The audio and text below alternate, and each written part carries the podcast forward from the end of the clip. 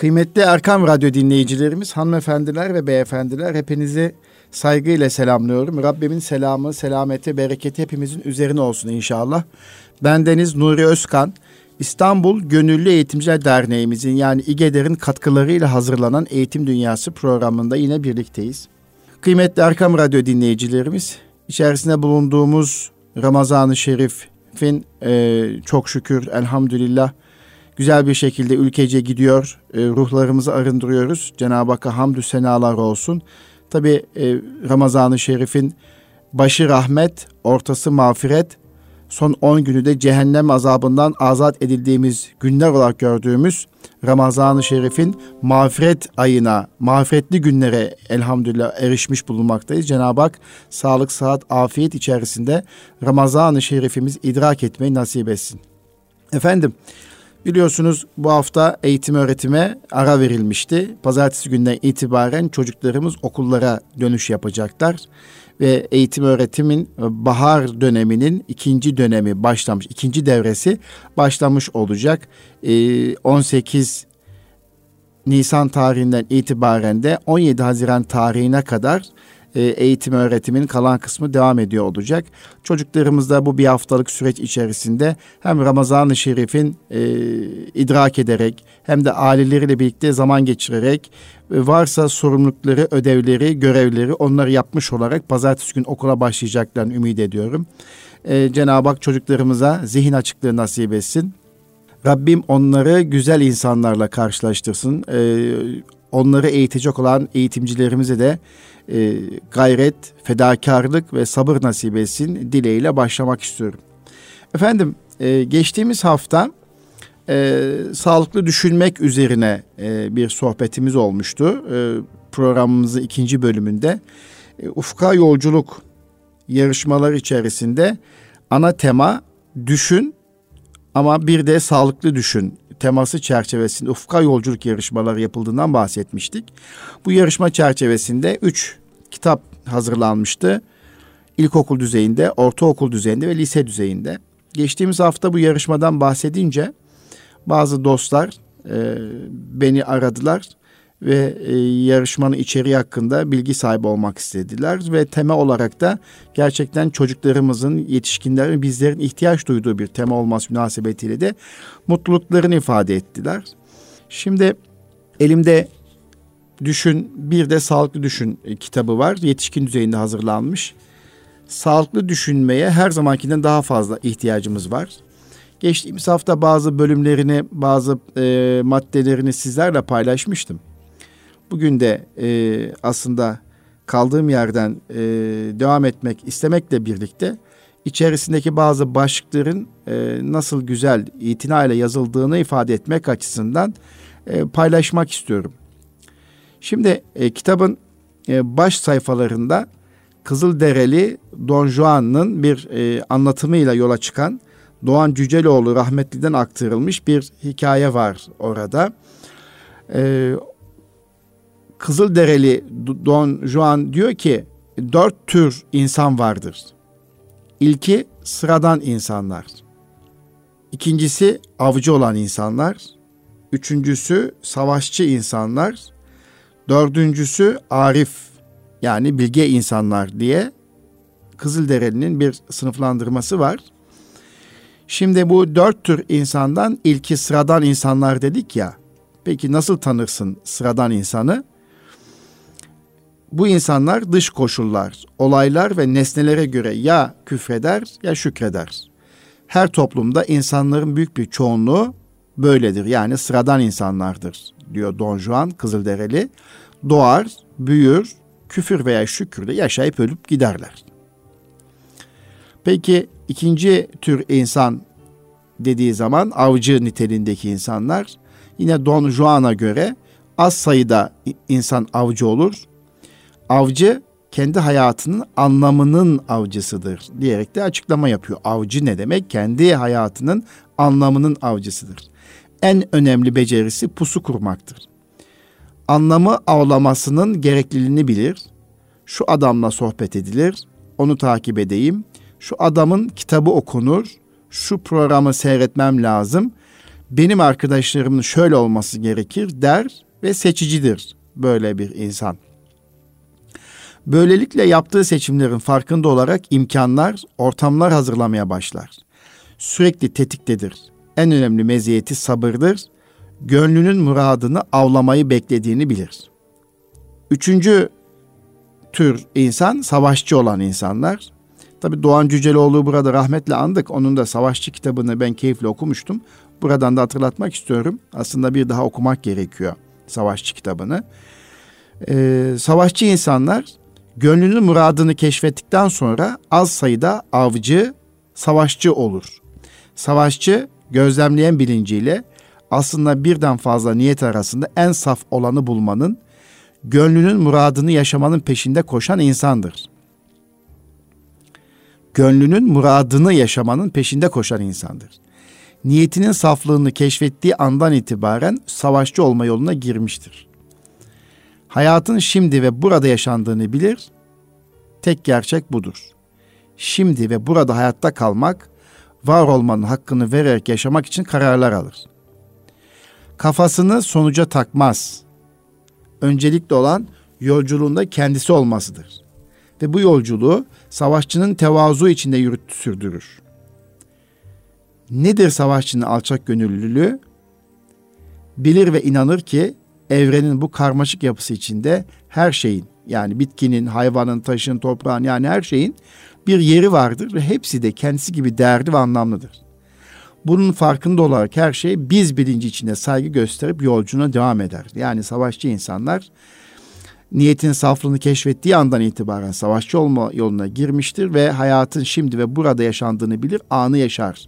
Hani Mevlana Hazretleri'nin bir sözü var ya, dün dündür, içinde bulunduğumuz anı yaşamak e, anlamındaki sözü gerçekten anı yaşamak. Ama tabii geleceğe de fark ederek.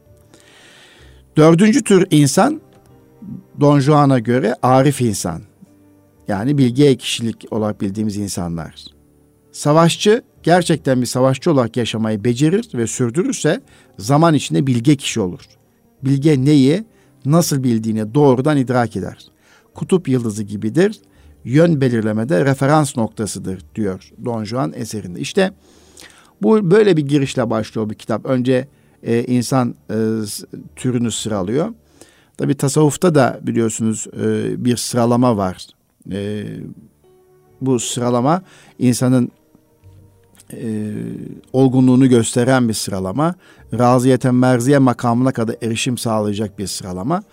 Cenab-ı Hakk'ın rızasına kul olmuş ve ona uygun hayat tarzı süren hem kendisini mamur eden hem etrafındaki insanlara duygu ve düşünceleriyle mamur eden kişilerden eylesin. İşte biz onlara arif insanlar veya işte bilge insanlar diyoruz. Cenab-ı Hak arif insanları, Cenab-ı Hakk'ın sevdiği dostları tanımayı bilmeyi nasip etsin. Şimdi bu şekilde başlatılan kitapta sağlıklı düşünmeyi e, tanımlıyor. Sağlıklı düşünmek nedir? bireyin yaşamı aklı başında bir şekilde sürdürmesi ve yaşamını aklı başında bir şekilde anlam vermesi. Yani bireyin yaşamını aklı başında sürdürmesi ve yaşamını aklı başında bir şekilde anlam vermesi. Sağlıklı düşünme. Burada e, Pisagor diyor ki Muhtarul Hikem'den bir söz aktarılıyor. Hayatın boyunca düşüncelerinde uyanık ol. Zira düşünme tembelliği ölümle aynı cinstendir. Yani her zaman düşüncemizin diri olması, canlı olması isteniyor. Aslında sağlıklı düşünmede de böyle. Bireyin yaşamı aklı başında bir şekilde her zaman uyanık olarak sürdürebilme becerisi e, ve aklı başında olarak e, düşüncelerine anlam vermesi. Birey varoluşunu beden, ruh ve benliğine borçlu. Bu üçünün özellikleri var tabi. Beden, ruh ve benlik birlikte nasıl ahenkli bir bütün oluştururlar? Bu üç unsur, bireyi var eden bu üç unsur, beden, ruh ve benlik. Bu üçünün ahenkli bir şekilde bir bütün oluşturabilmesi için nelere ihtiyaç var? İşte bu soruları cevaplamak için bilginin ve doğruluğun anlamlarına ve doğru yanlıştan nasıl ayırabileceğimize bakmalıyız.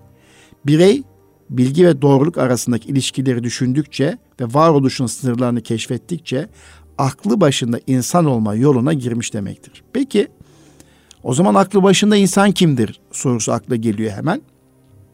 Aklı başında insan yaşamını sürdürmek ve ona anlam vermek için düşüncelerinin sağlamlığını ve sağlığını denetleyen ve davranışlarını buna göre düzenlemeye çalışan bireydir.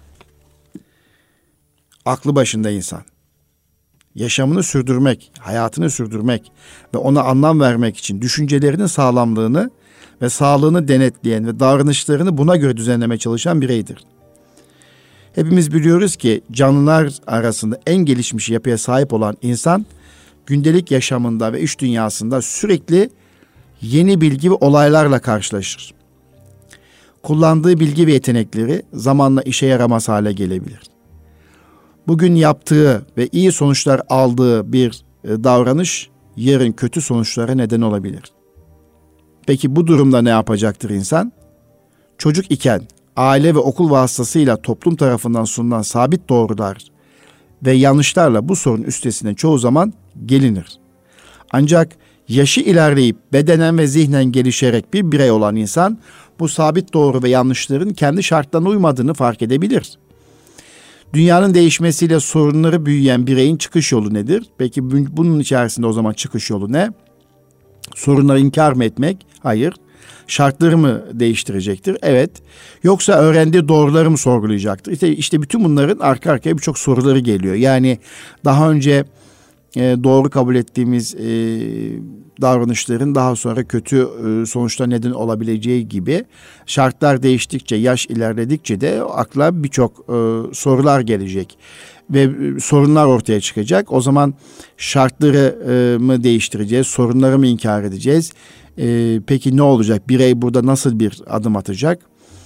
E, yoksa öğrendiği bilgileri yeniden mi sorgulayacak? O zaman şöyle bir şey ortaya çıkıyor. Yetişkin bir birey yaşamını sürdürmek için değişen şartlarda kendisi için faydalı ve zararlı olan şeyleri bilmek, buna göre davranmak ister. Hangi yiyecekler sağlığa zararlıdır dediği gibi ne kadar uyumak gerekir aslında? Para kazanmanın yolları nelerdir? Araç kullanırken nelere dikkat edilir gibi soruların cevabı ve buna benzer gelebilecek birçok sorular bireyin hayatını sürdürmesi imkan sağlar. O zaman insan düşüncelerini denetleyerek ve davranışlarını düzenleyerek yaşamını sürdürür ama kendisinin, çevresinin varlığının anlamını araştırmaktan da geri durmaz. İnsan düşüncelerini denetleyerek ve davranışlarını düzenleyerek hayatını sürdürmek zorunda. Ama bununla birlikte kendisinin, çevresinin ve varlığının anlamını da araştırmaktan kesinlikle geri durmayacak.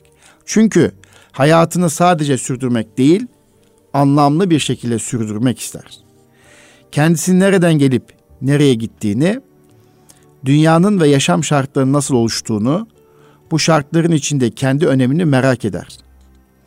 Merak ve araştırma ile düşüncesinin kapsamını genişletir. İnsan davranışlarını ve zihinsel süreçlerini merak edenler psikolojiye, toplumların yapısını merak edenler sosyolojiye, doğadaki düzenliliği merak edenler fizik, kimya ve biyoloji gibi doğa bilimlerine, soyut gerçeklikleri merak edenler mantık ve matematik gibi akli bilimlere, insanlığın ortaya koyduğu mirası merak edenler ise tarif edebiyat gibi beşeri ilimlere, yaratıcıdan gelen mesajın derinliklerini merak edenler ise tefsir, hadis ve fıkıh gibi nakli ilimlere yönelirler.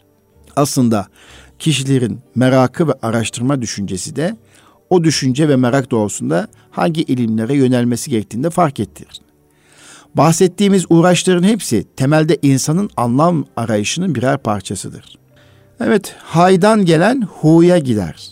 Hay ve hu Allahü Teala'nın isimlerindendir. Atasözü der ki aslında bu atasözü Allah'tan gelen Allah'a gider. Atalarımız bu sözle ondan geldik ve ona döneceğiz. Ayetinin ışığında insanın yaşam serüvenini en veciz bir şekilde ifade etmiştir. İşte böyle bir içinde yaşadığımız dünya var. Ve bu dünya çok kapsamlı ve çok boyutlu. Bir bütün olarak kolaylıkla algılamamız her zaman mümkün olmuyor. Bunun için birçok bilimler dünyanın gerçeklerini inceliyor ve bunları parça parça insanoğlunun önüne koyuyor. İşte biraz önce saymış olduğumuz bilimler mesela psikoloji ilmi iç dünyamıza odaklanırken sosyoloji oluşturduğu toplumları anlamaya çalışıyor. Oluşturulan e, oluşturduğumuz toplumları anlamaya çalışıyor. Jeoloji yer kürenin yapısıyla ilgilenirken astronomi uzaydaki cisimleri ve değişimleri açıklıyor, açıklıyor gibi gibi. İşte her biri aslında biz insanların yaşamını sürdürmesinin şartlarını kendi tanımladığı alanda ortaya koyman peşinde her bir ilim. Peki öte yandan sağlık, hukuk, sanat, spor gibi uğraşlar insanın içinde yaşadığı şartların iyileştirilmesini hedeflerler. Böylece birey kendisi için faydalı ve zararlı olan şeyleri tanıyarak hareket eder. Sağlıklı yaşamı, adaletli toplumu, sanatsal etkinliği, sporu ve teknolojiyi geliştirmeyi hedeflerler. İşte ancak burada şöyle bir sorunla karşılaşmak mümkün. Her bir açıklama insanı ayrı yönden tanımladığında insan parça parça görünmektedir. Ortaya konan bilgiler zaman zaman çatışıyor. İleri sürülen düşünceler her zaman birbiriyle uyuşmuyor. Yapılan uygulamalar yeri geldiğinde birbirini engelleyebiliyor. Sosyolojide toplumu oluşturan bireylerin her birine düşen bir görev tanımlandığını düşünelim. Ancak psikolojide tanımlandığı kadarıyla bir insan bu görevi yerine getirmekten kaçınabilir. Bugün gözlem yaparak yarın havanın nasıl olacağını tahmin ettiniz diyelim. Meteorolojik hesapla tahminimiz uymayabilir. Bu çatışma ve uyuşmazlık ortamında insanın anlam arayışı da sekteye uğrayacaktır tabii ki. İşte o zaman bu farklı anlam arayışlarını tümüyle bir kenara mı bırakmalıyız? Hayır. Madem birbiriyle uzlaşamıyorlar, hepsi yanlıştır mı demeliyiz? Hayır. Elbette ki bütün bunların bu soruların cevabı büyük bir hayır. İnsanın yaşamını sürdürmesine dair yapılan açıklamalar ve yaşamını anlamlandıracak düşünceler bireyin bunları sağlıklı bir şekilde ele alması ve kendi farkındalığı geliştirmesiyle bir bütünlüğe kavuşur. O zaman tekrar dönecek olursak aklı başında insan dediğimiz zaman aklı başında insan bedenin, zihnin ve ruhun gelişimine dair bilgileri, düşünce uygulamaları sağlıklı bir süreç yürüterek içselleştirmiş bir bireydir diye tanımlamak mümkün. Dolayısıyla aklı başında insan gerçekleri inkar etmez. Kendini tanımayı, içinde bulunduğu şartları öğrenmeyi ve öğrendikleriyle doğru davranışlar geliştirmeyi seçerler. Kendini tanımayı, içinde bulunduğu şartları öğrenmeyi ve öğrendikleriyle doğru davranışlar geliştirmeyi seçerler. Aklı başında insan her şeyden önce bir birey olma cesaretini gösterir. Yine birey olmak toplumun sağladığı alternatif bilgi ve düşünceler arasında kendisi için doğru seçim yapabilmek demektir. Burada hemen Muhammed İkbal'in bir sözü aklımıza geldi. O da diyor ki Muhammed İkbal Allah rahmet eylesin. Eğer fikrini rahatsız etmezsem sana açıkça söylemeliyim ki insanın varlığı ne ruhtur ne de sadece beden. Bireyin düşüncesi kendi sınırlarını bilmesine bağlı olarak daha sağlıklı hale geliyorsa bireyin kendi sınırlarını keşfetmesi hayati önem taşır. Bunun için önce insanı tanımak gerekir. İnsan beden, ruh ve benlikten oluşur. Men arafe nefsehu fakat arafe rabbe. Kendini tanıyan Rabbini bilir. Peki şöyle bir soru soralım. İnsanın e, şöyle düşünelim daha doğrusu soru sormayalım. İnsanın bir bedenin olduğunu biliyoruz. Peki ruhunun ve benliğinin olduğunu nereden anlarız? İnsanın bir bedeninin olduğunu biliyoruz. Ama ruhunun ve benliğinin olduğunu nereden anlarız? Öncelikle sadece maddi ihtiyaçların karşılanmasının yani bedenin hayatta kalmasının belli şartlar olduğu bellidir. Nefes almak, yemek, içmek, uyumak gibi ihtiyaçlar. Yaşamın sürdürülebilmesi için şarttır şüphesiz. Bunların eksikliğinin doğrudan bedeni etkilediğini havasız kaldığımızda bayılmak gibi örnek bunu biliyoruz. Ancak insan aynı zamanda kendini, çevresini, toplumu, doğayı, iyiliği, kötülüğü, güzelliği ve çirkinliği, kendini var edeni, ölümü ve sonrasında düşünür ve bilgi edinmek için kafasını yorar. Evet, bunun için de mücadele eder, devam ettirir. Peki bu saydıklarımız hiçbir maddi ihtiyaçlar değil. İnsan kendini ve yaşamını anlamlandırmak istemeseydi zaten bu soruları sormazdı. Kafasını maddi anlamda doğrudan kendisine faydası olmayacak konulara da yormazdı. Kendimizi ve varlığı keşfetmek ve bu keşfe uygun varoluş, hayat ilkeleri belirlemek hayatımızın anlamlı için geçerlidir ve gereklidir. O halde diyebiliriz ki insanın anlamı arayan ve fiziksel gerçeklerin ötesini merak eden bir yanı var. İnsanın bu yanına belki ruh demeliyiz. İnsanın anlamı arayan ve fiziksel gerçeklerin ötesini merak eden bir yanı vardır. İnsanın bu yanına ruh diyebiliriz. İnsan bedenini koruyarak ve geliştirerek yaşamını sürdürmeye ve bilgiler edinerek hayatını anlamlandırmaya çalışıyorsa bu da ruh sayesindedir. Bu yüzden ruhun esas itibariyle iyiliğe yöneldiği anlaşılır. Ancak yaşamımızın başlangıcında bilgi sahibi değilken bilgiye nasıl yöneleceğiz? Kendimiz için iyi olanı nereden bileceğiz? Kendi iyiliğini maddi ve manevi anlamda gözetmesi için ortaya çıkan güce de benlik diyorsak eğer, o zaman insan doğuştan itibaren korunma ve güçlenme gibi yetileri benlik sayesinde kazanır. Örneğin bir bebeğin besin ihtiyacını dile getirmek için ağlaması ya da canı yandığında ateşten uzaklaşması benlik sayesindedir. Bu yüzden nasıl hayatta kalacağına dair bedeni ihtiyaçlar öncelikli bilgidir. Hani Yunus diyor ya kıymetli Arkam Radyo dinleyicilerimiz. Ete kemiğe büründüm Yunus diye göründüm. Evet. Ruh benlik sayesinde bedeni hareket ettirirken beden de benlik sayesinde dünyayı ruha tanıtır. Kısacası benlik hem canlılığın devamını sağlar hem de dünyayı anlamaya olan tutkuyu açığa çıkarır. İşte insan beden, ruh ve benlikten oluşuyor diyoruz ya. İşte bedenin var olduğunu biliyoruz, onun ihtiyaçlarında neler olduğunu biliyoruz. Peki o zaman ruhun varlığını nereden anlıyoruz? İşte insanı anlam arayışına iten, fiziksel gerçekten ötesi merak ettiren o yanı insanın sahip olduğu ruh. Allahü Teala bize emaneti, en kutsal emaneti ruh. Hani Adem'i topraktan yarattıktan sonra bir nefa üfürdü diyor ya işte o nefa o toprağa canlık veren unsur hususiyet Cenab-ı Hakk'ın bize olan emaneti. İşte o ruh bedenimiz hareket ettiriyor. Beden de benlik sayesinde dünyayı ruha tanıtıyor. Benlik hem canlılığın devamını sağlıyor hem de dünyayı anlamaya olan tutkuyu açığa çıkarır. Benlik yaşamı sürdürme amacıyla hareket ettiği için iyilikleri olduğu kadar kötülükleri de yapabilecek güçtedir. Benliğinde böyle bir tarafı var. Hem iyilikleri e, ağır basabileceği gibi kötülükleri de yapabilecek güçte. Böyle de bir yönü var. Çünkü iyilik ve kötülüğü bilmez. Tek amacı benliğin hayatta kalmak. O zaman şöyle bir soru benliğe iyilik ve kötülüğü öğreten, anlayan, anlamlandıran nedir derseniz işte o zaman da ona ruh deriz. Muhammed İkbal'den yine bir sözü burada hemen paylaşmak istiyorum. İnsana göz ve idrak ancak benliğini görmesi ve onu yetiştirmesi için verilmiştir diyor. Benliğin de terbiye ihtiyacı var, yönlendirilme ihtiyacı var. Bunu da insanın e, bedeni hareket ettiren Cenab-ı Hakk'ın bize emanet olarak sunduğu o ruh aynı zamanda benliği e, yönlendiriyor. İşte ruhu ne kadar güçlü ve zinde tutarsak o zaman da benlik iyilik yolunda hareket ediyor. Benliğin ruh tarafından anlamlı bir hayat kurmaya yönlendirilmesiyle insan kendini, doğayı ve Cenab-ı Hakk'ı yani yaratıcısını keşfeder. Peki ne olur? Benlik denetlenmezse ne olur?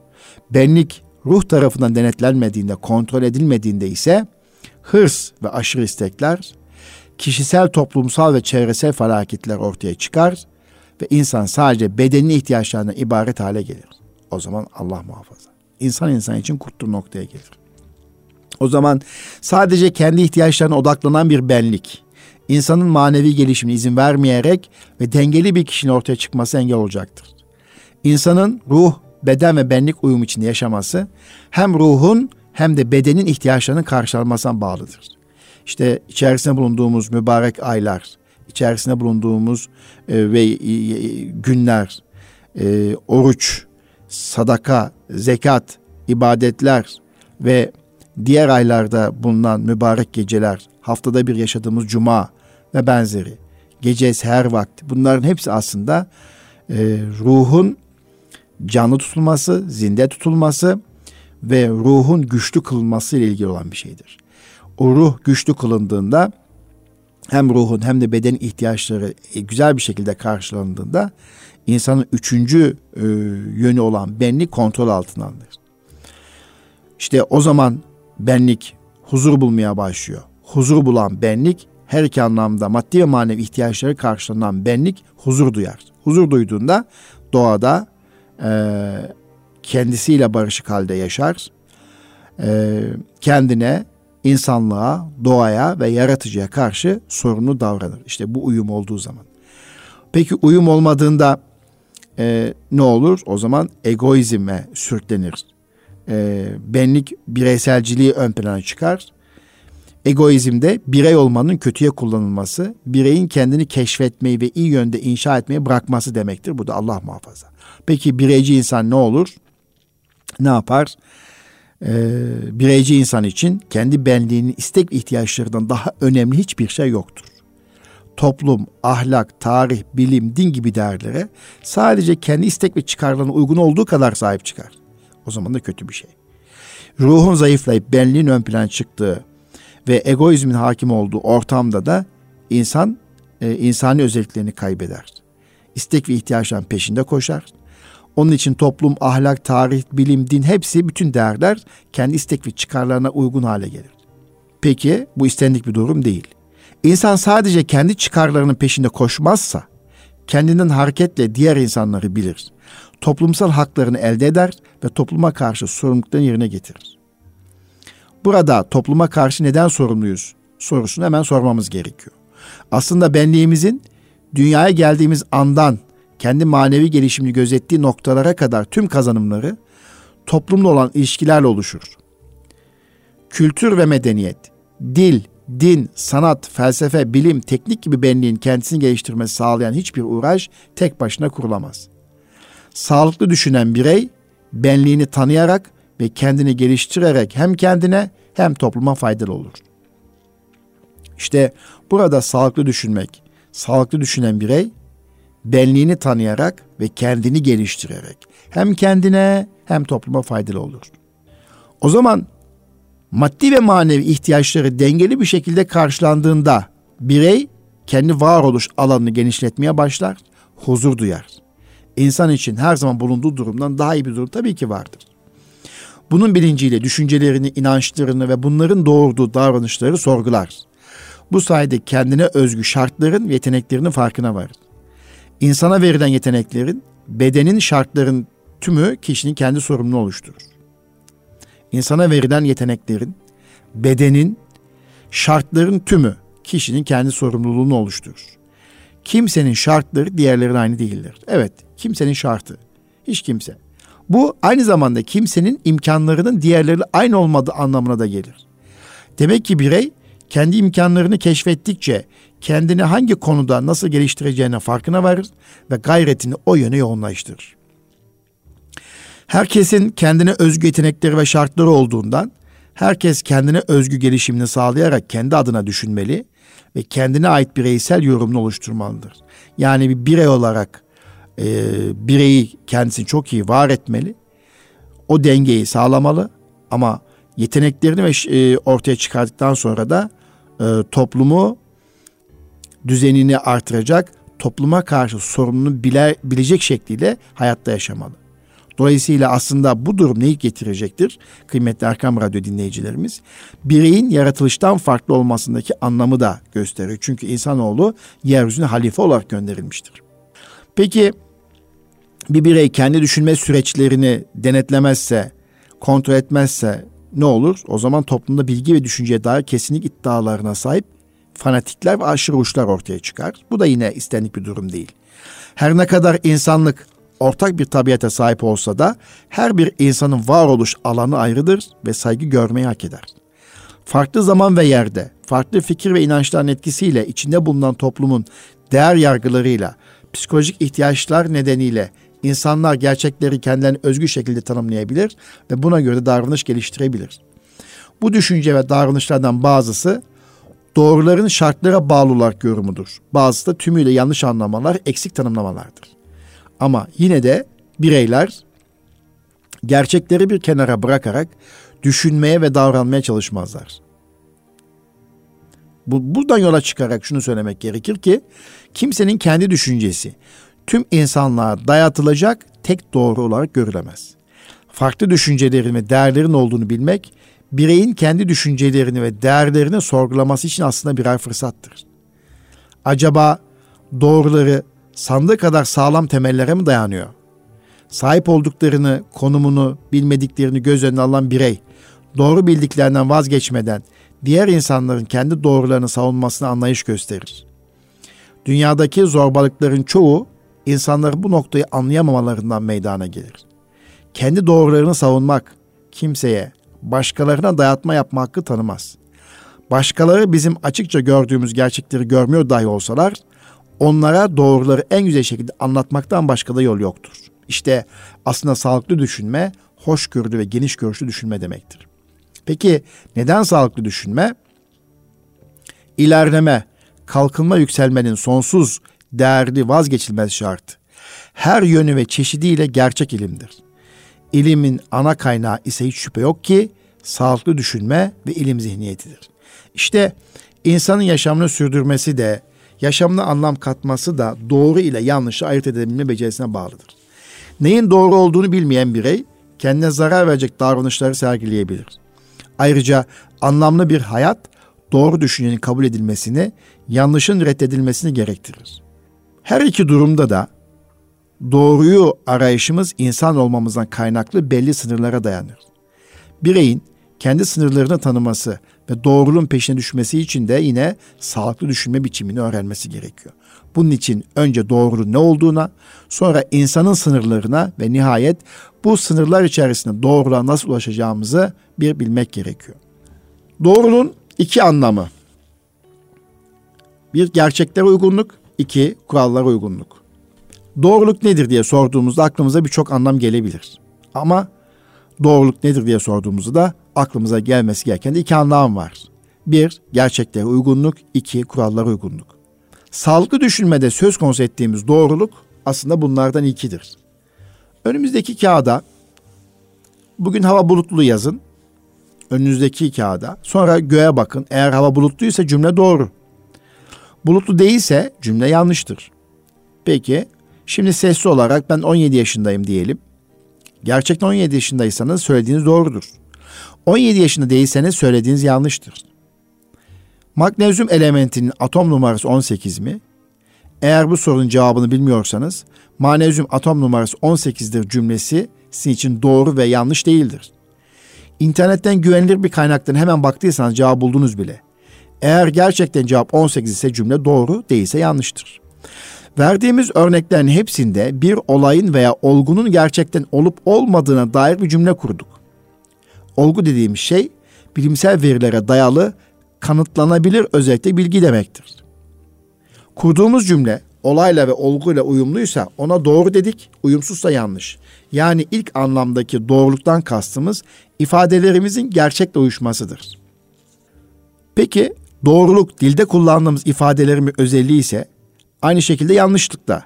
Bundan şunu anlamalıyız ki doğru veya yanlış bir olay ol- olmaz. Bir olayı betimleyen cümleler doğru veya yanlış olabilir. Bir olay yanlış aktarılabilir ama olayın kendisi yanlış veya doğru olamaz. Olayın gerçekten olup olmadığını sorgularız. Mesela Ahmet'in bisikletten düşmesi bir olaydır. Ahmet bisikletten düştü ifadesi Ahmet gerçekten bisikletten düştüyse doğrudur. Diyelim ki Ahmet bisikletten atladı. Aslında düşmedi ama olay izleyen biri onun düştüğünü sandı. Bu durumda izleyen kişinin aktarımı yanlıştır. Çünkü Ahmet'in düşme olayı gerçek değildir. Doğruluk gerçeklikle örtüştüğü kadar doğrudur. Doğruluk davranışlarımızın da bir özelliğidir. Mesela ters yönde araba kullanmak olgusu kullanmak yanlıştır. Bu bir olgudur ve yanlıştır. İhtiyaç olan birine yardım etme olayı ise doğru. Bu doğruluğun ikinci anlamıdır.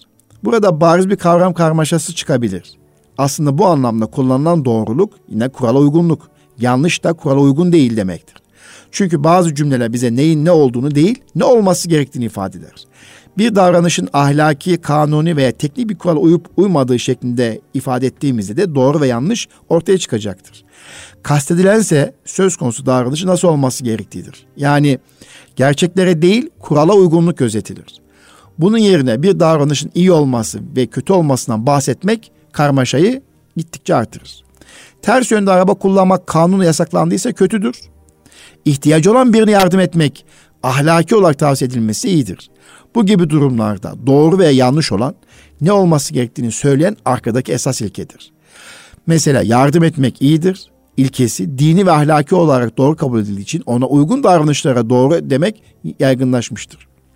Mesela e, yardım etmek iyidir ilkesi hem dini hem ahlak anlam doğru kabul edildiği için yardıma muhtaç bir insanı kurtarmak amacıyla ters yolda trafik akışını sağlamakta eğer amacımız bir an önce o insana erişmek ve yardım etmekse o anda o düşündüğümüz doğru farklı noktaya evrilebilir. İşte sağlıklı düşünen insan bu kullanımlar yaygın olduğu için her seferinde düzeltme yapamaz. Ama kendisi düşünürken bahsedilen doğru iyi ayrımını göz önünde bulundurur.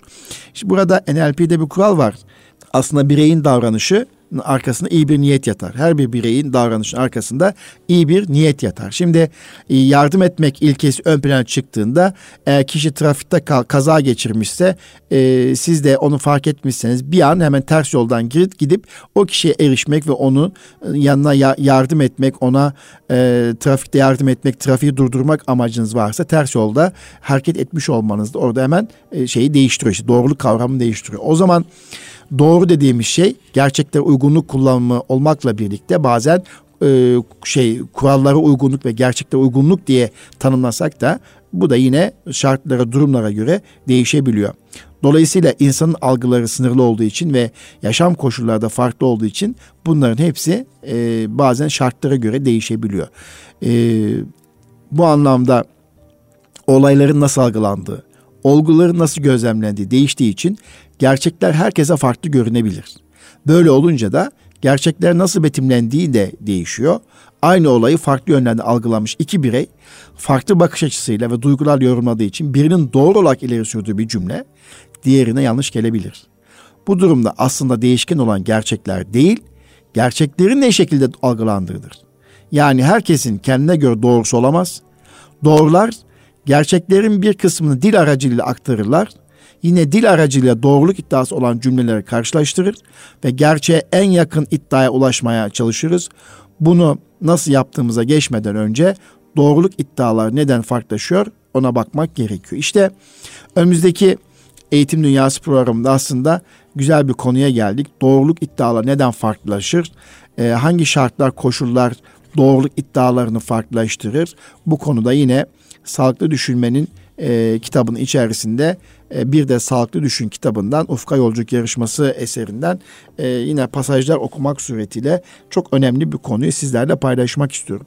Kıymetli Arkam Radyo dinleyicilerimiz bir de biliyorsunuz Milli Eğitim Bakanlığımız LGS ve YKS öğrencilerimize yardımcı kaynak kitaplar üretiyor ve e, okullara dağıttığı gibi e, web sayfasında da e, paylaşımda bulunuyor. E, LGS sürecinde olan kıymetli öğrencilerimiz ve YKS sürecinde olan öğrencilerimiz için de Milli Eğitim Bakanlığımızın sayfasında örnek sorular ve yardımcı kaynaklardan faydalanmalarını arzu ediyorum.